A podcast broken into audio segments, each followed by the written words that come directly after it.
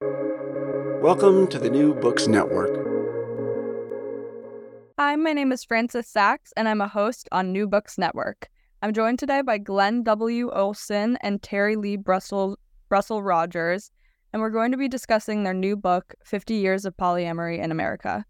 Glen and Terry, welcome to the show. Thank you. Hi. Good to see you, Frances. You too. Can you both start by telling me a little bit about your backgrounds and um, your involvement in polyamorous communities? Okay. Um, do you want to start? Go right ahead, Terry. All right. So I, um, Glen and I both read Stranger to Strange Land when we were 15 years old. And uh, Glen was my first water brother, uh, based on the book, you know, uh, by Robert A. Heinlein, which basically means we choose each other as family. And it seems to have worked pretty well since we still are family 53 years later. Wow. Um, now, I founded uh, Live the Dream in 1987, which was a spinoff of uh, Family Synergy, which was founded in 1971. So polyamory goes, you know, current polyamory goes back pretty far. Um, Live the Dream still meets today, and we are an education and support group for people interested in multiply committed relationships, group marriage, and group living. Um, professionally, I'm a hypnotherapist, coach, uh, sales trainer, and I help other coaches, hypnotists uh, build their practices since 1995. I do a lot of uh, poly counseling since I uh, ran my family's matchmaking service, um, Marriage Minded Introductions, for 40 years, along with my hypnotherapy business. I've got quite a bit of knowledge about relationships.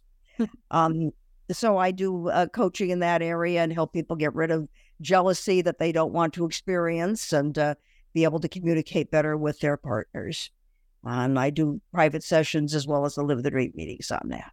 Wonderful. Yeah, I've I've also been um, in the alternative sexuality community and polyamory communities for a long time. Um, again, started in high school. Reading science fiction and reading alternative uh, literature uh, is something that brings new ideas to people all the time. And uh, this one uh, posited the idea of why do I have to be jealous?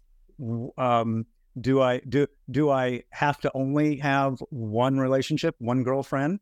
Um, you know, is it a problem if my best friend also likes my girlfriend? And various books of the era were going, well, maybe not. And I said, well, yeah, maybe not. And so um, I began some explorations, made a long group of friends, a longtime group of friends. Terry is one of them. We've been friends since high school. Um, and we just, I just had that be part of my life. Um, the uh, uh, the reason that uh, one of the reasons that I wound up writing this book with Terry is that over the years I've gone to just about every organization that was in existence in the 70s, 80s, and 90s, met the people, saw what they were doing, uh, made some friendships, and kind of got an idea of what people were thinking and what they were creating. Uh, I was just fascinated by it. Um, and so when the time came to actually talk about that history, um, Terry and I sat down and pooled all of our resources and all of our um, uh, all of our contacts and all of the history that we had built up in documentation and things and turned it into this book 50 years of polyamory in america. And while it's a history it also is forward looking um, we I, I, we do talk about at the end of the book what's happening right now at the very moment and what may be in our future. So and I'm excited our, about it our next book which we're already thinking about will deal with all those people that we did not meet originally because we didn't meet everybody and we're probably going to be interviewing people that have been uh, educating their communities about polyamory for, let's say, 10 years and are still doing it. So that'll be a whole new book on the subject. We didn't meet everyone. Yes. Do you feel like the polyamory community is pretty centralized, the one that you exist that you exist within, or do you feel like there are a billion different offshoots of different communities? Oh, there are many offshoots, different communities, especially now with Zoom available. Live the Dream is doing um, things on Zoom, and we've had people join us from other countries when we have one of our meetings. Uh, I think that during the pandemic, when Zoom became the norm instead of you know the the unusual thing, uh, things became a lot less centralized. Mm. So, would you mind giving a brief overview overview of the book, Fifty Years of Polyamory in America? Yeah, Fifty Years of Polyamory in America. We we picked the year 1967 to start our recitation because that was a good starting point. Although uh, Americans have been doing some types of non monogamy for as long as people have been on this continent.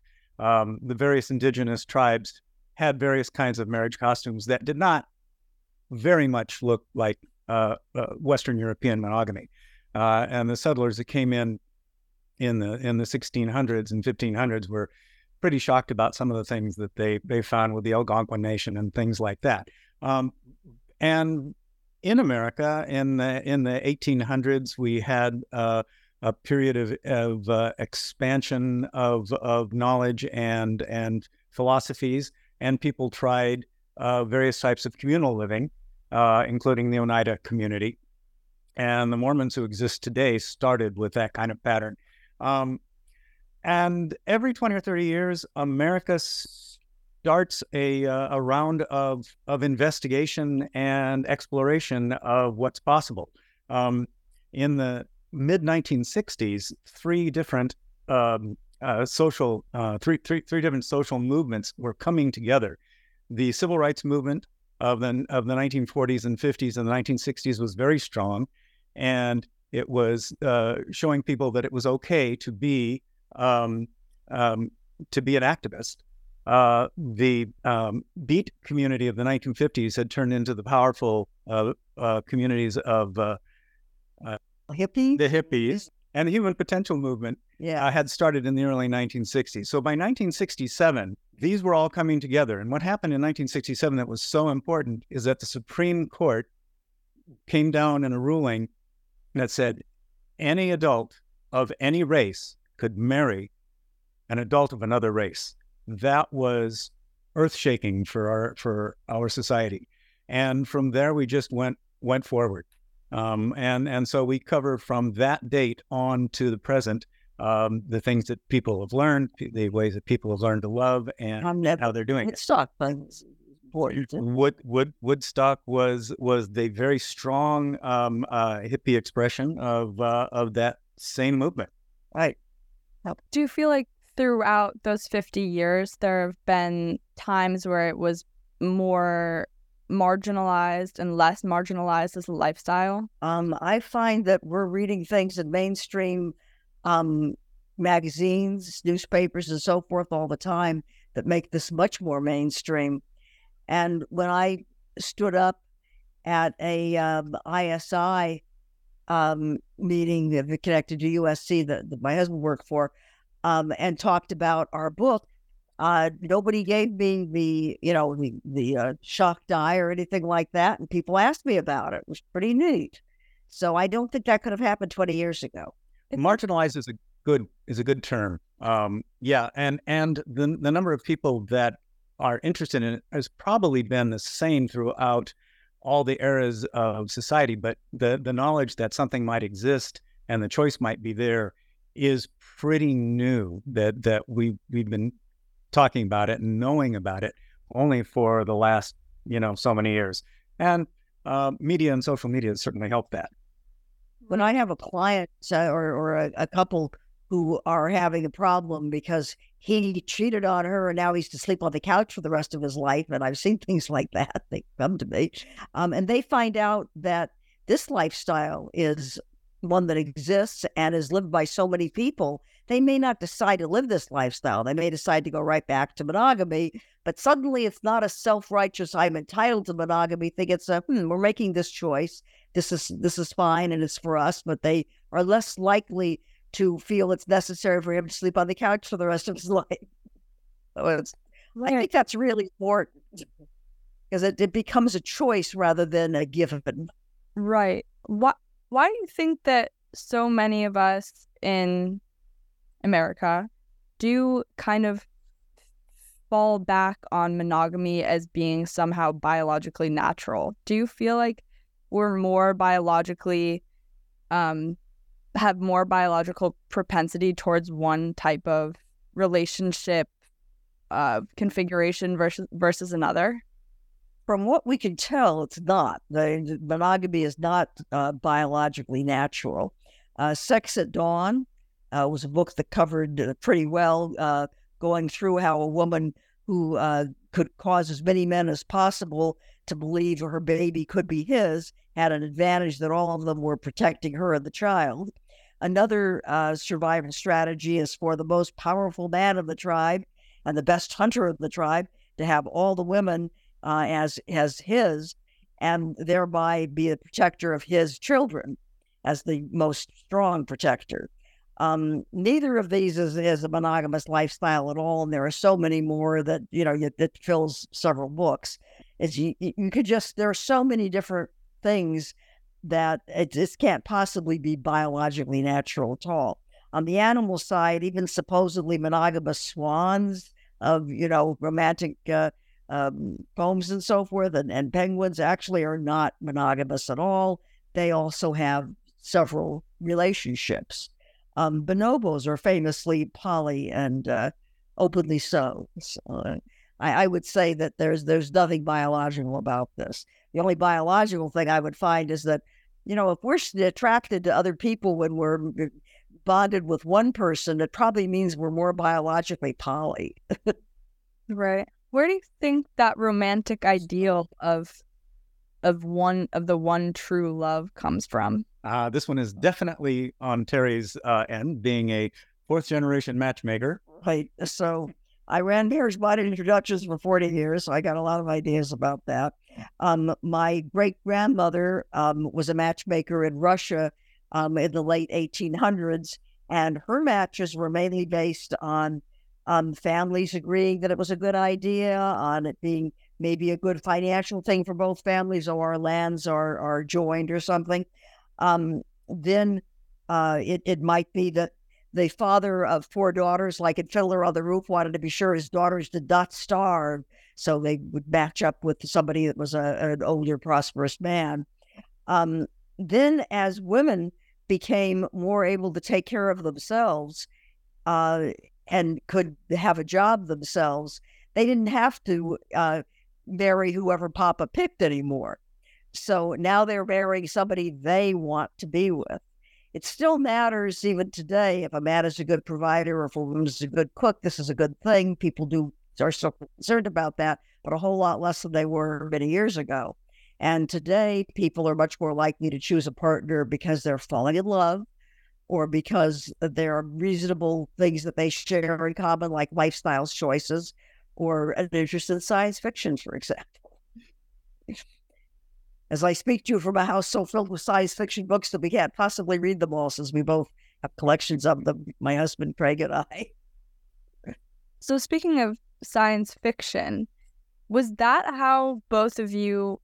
I think you were saying this before. Both of you got involved in thinking about polyamory through reading science fiction.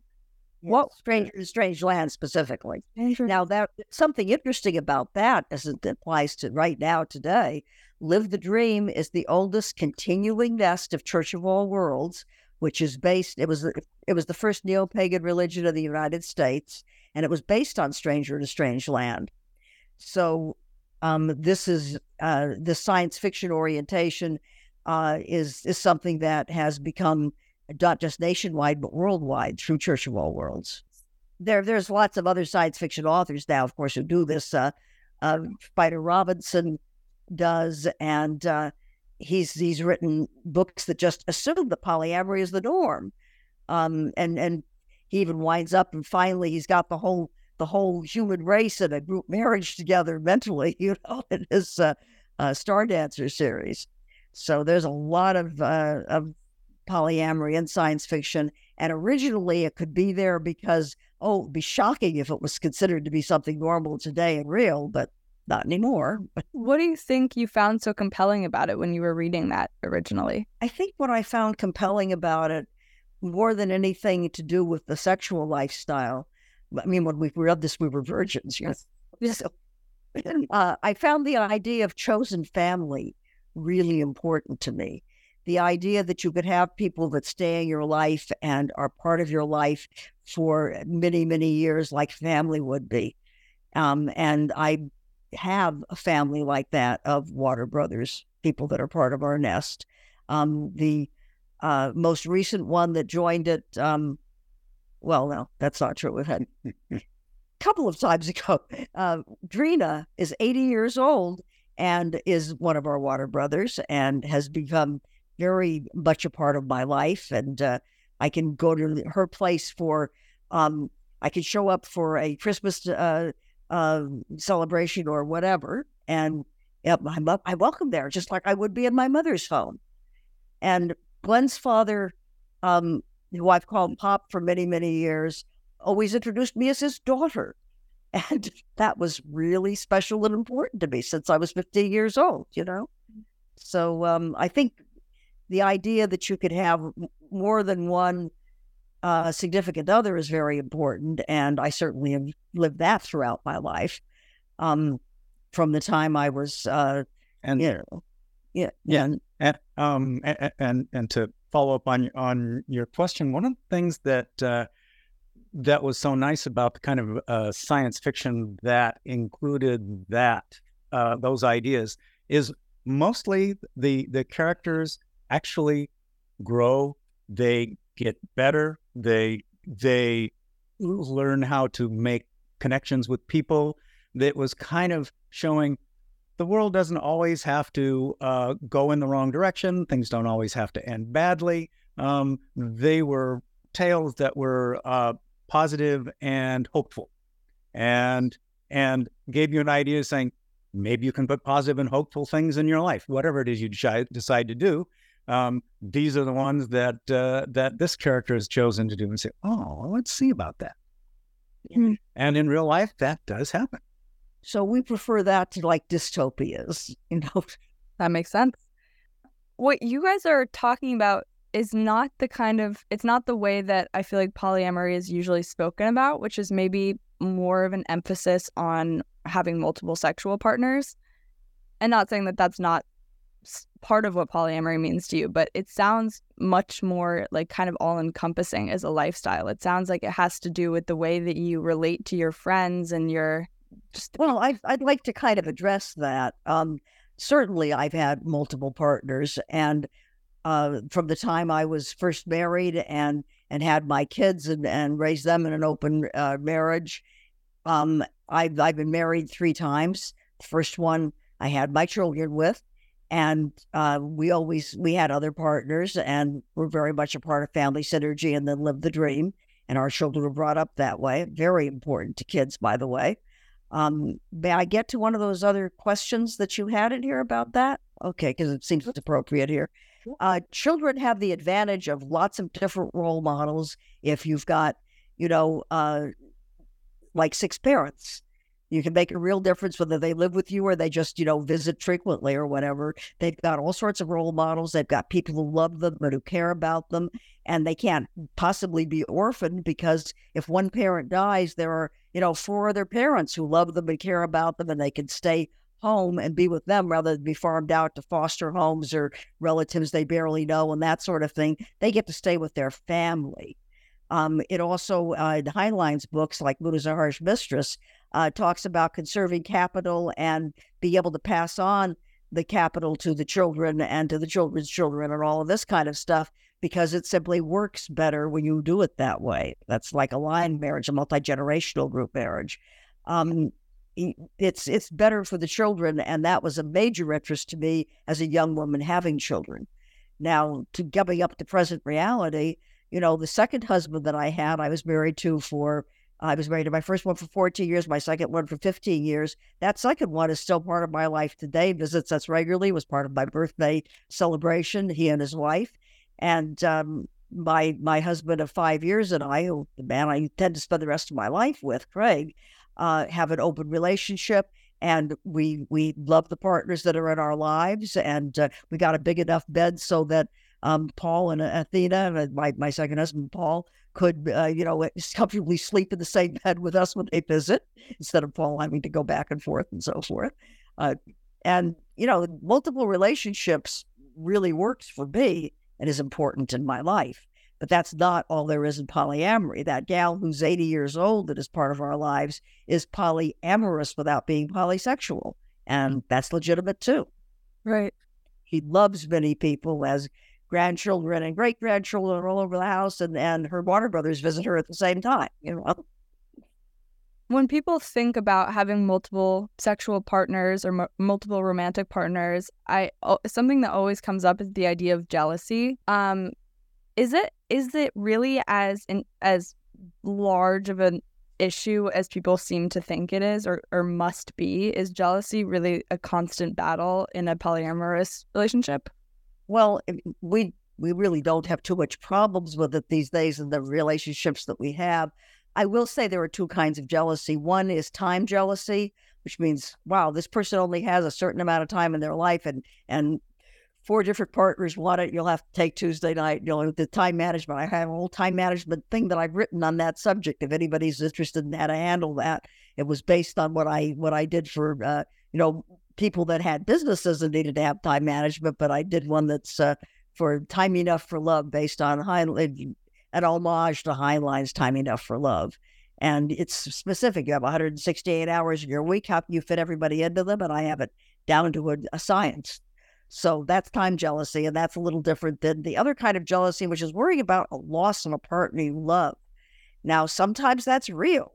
I had a horrible thing happen to me at one point that darn near made me monogamous, where I had um, a marriage breakup and a, a quadrat and, and what had been a, a triad for five years breakup.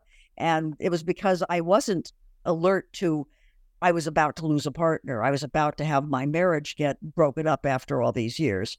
And because I wasn't um, looking that that might happen, it did happen. And so sometimes it's legit to have jealousy issues and sometimes it's not. A lot of times people are worried they're going to lose a partner when there's no chance they're going to lose that partner. Their partner is as, is as love, in love with them as they always were, and they're just insecure within themselves. That's the kind of jealousy I can deal with with hypnosis. You're insecure within yourself. You need to be secure within yourself and believe in your relationship. But you shouldn't uh, just turn off the signs that you might be having a problem here either. It, it can be a warning. It definitely can be a warning sign. Um, the uh, the fear of loss is something that's, you know, just not. It's it, that one is built into our genetics. Um, to to to to worry about losing what one has. Um, one of the expressions of that looks like jealousy, um, and and often it's uh, a cry for reassurance, uh, or it's a challenge saying, "Is you know what is going on here now?" Um, and that's how people who are really good, uh, who learn how to make agreements and how to negotiate and and say, this is what I will do. This is who I am uh, with each other. They're the ones that have more success, actually, in all parts of life, but definitely in their relationships, whether it's a monogamous relationship or one that's got many partners. Another thing that really helps the jealousy issues is that more people these days are bisexual, and the jealousy issues are a whole lot different in that kind of a situation. They're jealousy issues frequently don't even happen in such a situation. I mm-hmm. find they're very rare where you're sharing your partners. Hmm. Why why even have a primary partner if you, if you have so many other partners? Like what why even introduce a partnership that could that could make you jealous? Uh, okay, why don't I start? Why don't okay. I start on that? Go. Um, uh, the uh, the term primary actually comes from psychology and it's been around a long time. Um, in in psychology, a person's primary partner or primary relationship is the person that is closest to the center of their life. Um, and and for most people, there is someone that is, or some people that are in the closest to the center of your life. Um, these days uh, it is being seen as hierarchical, but it didn't start off that way. It started off just as a description of who is the most imper- most important person in the center of one's life, where you spend the most time with, possibly. Um, you may share resources, uh, live and live, you know, either together or with, uh, you know, or sharing somehow. You maybe raising kids together. So, um, so way back when we when we start our book, um, there is an organization called Family Synergy, and they adopted the term primary relationship because they were mostly people in the beginning who were in couples who were looking to to build more loving relationships around their marriage or build multiple marriages and they had to have a term for well who are we? What are we? Well we are a primary um, a relationship. We share resources. We might be raising kids together. We're uh, we are facing the future together. We're making plans to uh, to conquer the future as a team. Uh, and so that's that was the genesis of the primary relationship. And then it says well there's this other person that i really love um, uh, but what do I call you? I, I, I, see you less often. I'm probably not going to take out an automobile loan with you. Um, I'm, I'm, you're unlikely to pay for any of my kids' college tuition. Who are you? Um, and they came up with the term secondary relationship. So people who are further from the center of our lives, the term secondary relationship came to be. And then people who are even further away, we, you might love very, very much, but you only see once or twice a year or or under under other you know under less central circumstances is a it, they came up with the term tertiary relationships so that's how it started. Um, and yeah there are people um, today we have such a rich society um, with uh, so many resources uh, people can actually be by themselves if they want to be. Um, you do not need to have to put a person in what we consider the primary relationship location if you want. Everybody can be a secondary. Some people run their lives that way. It's not what most people choose, either consciously or unconsciously, but it but it is a choice, and some people make it as a political choice. So mm, no, you don't have to pick somebody as primary. It certainly is one of those team building experiences and and life building experiences that most people choose. So I find I need a primary partner to, to whom I come first, and I can feel secure in that relationship. That's my choice. Um, as as Glen mentioned, there's something called solo poly now, which I'm not exactly sure the meaning of that. And the person who I first heard the uh, the the uh, word from became my water brother, and and she is. Uh, she's questioning whether she could call herself solo poly anymore because she's become so much a part of our lives. Mm. But who knows? Anyway, so um, I've had secondary relationships that have lasted longer than any marriage that I've been in. I've had secondary relationships that have lasted 30 years and where I really was in love with these people. But like Glen said, they aren't the people that I'm going to take out a car loan with. They aren't the people who are going to pay when the roof needs to be fixed and so forth. Um, so there's love and there's practicality. Um, I was five years um, in a triad, which um, was uh, the closest I ever came to having two primary relationships at the same time. Because I, I really loved them both. One of them was legally married to me. The one is still in my life. Well, they're both still in my life in different ways.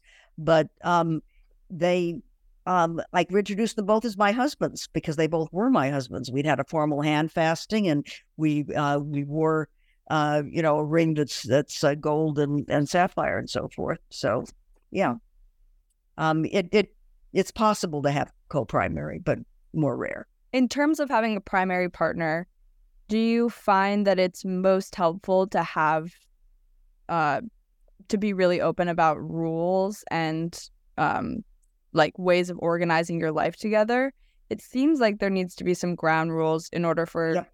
all. Oh yeah, absolutely there are.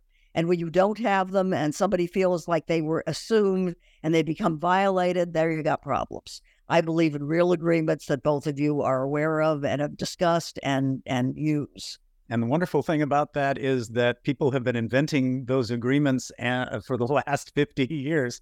We talk a little bit about that uh, in our book, and you talk about it at Live the Dream meetings. Um, yeah. even though. And there were contracts that people sometimes have, they'll write up, and we've shared those at Live the Dream meetings too. Um, I think they're a good idea, actually, because then you know exactly what the two of you agreed on. And, and, and it's a good way to practice saying what you want out loud yeah. and and being very successful in, in creating relationships. It's a little bit of work but uh, uh, the benefits are pretty damn good. Thank you both so much for being on the podcast. I really appreciate it. Frances thank you so much. We appreciate being here